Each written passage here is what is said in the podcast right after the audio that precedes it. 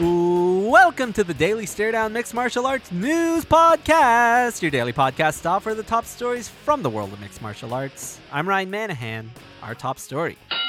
A last minute change has been made to TUF Nations finale. The lightweight bout between KJ Noons and Sam Stout will now take place in the welterweight division. The weight class change was made official earlier today. No reason why the bout is now at 170 pounds or who initiated the change. The bout will air on the preliminary portion of Wednesday's event.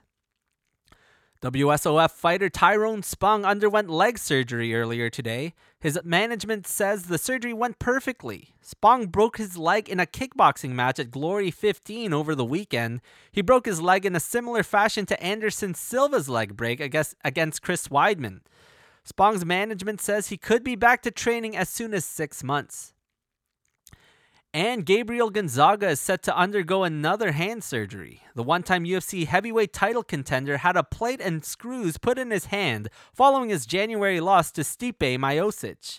This second surgery will have the plate and screws removed. No word on when Gonzaga will make his return. No fight notes today. So let's get to our tweet of the day.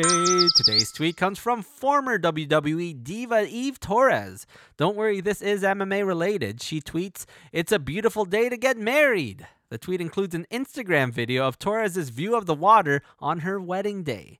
Torres joined the first family of MMA today, marrying Rener Gracie of the Gracie family. I'm a hapless romantic, so congratulations to the newlyweds.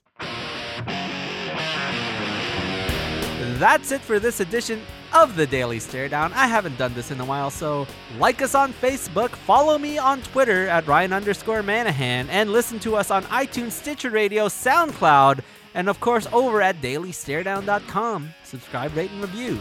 I'll be back tomorrow, Daily Stare Down fans. Thank you for listening. I'm Ryan Manahan, tapping out.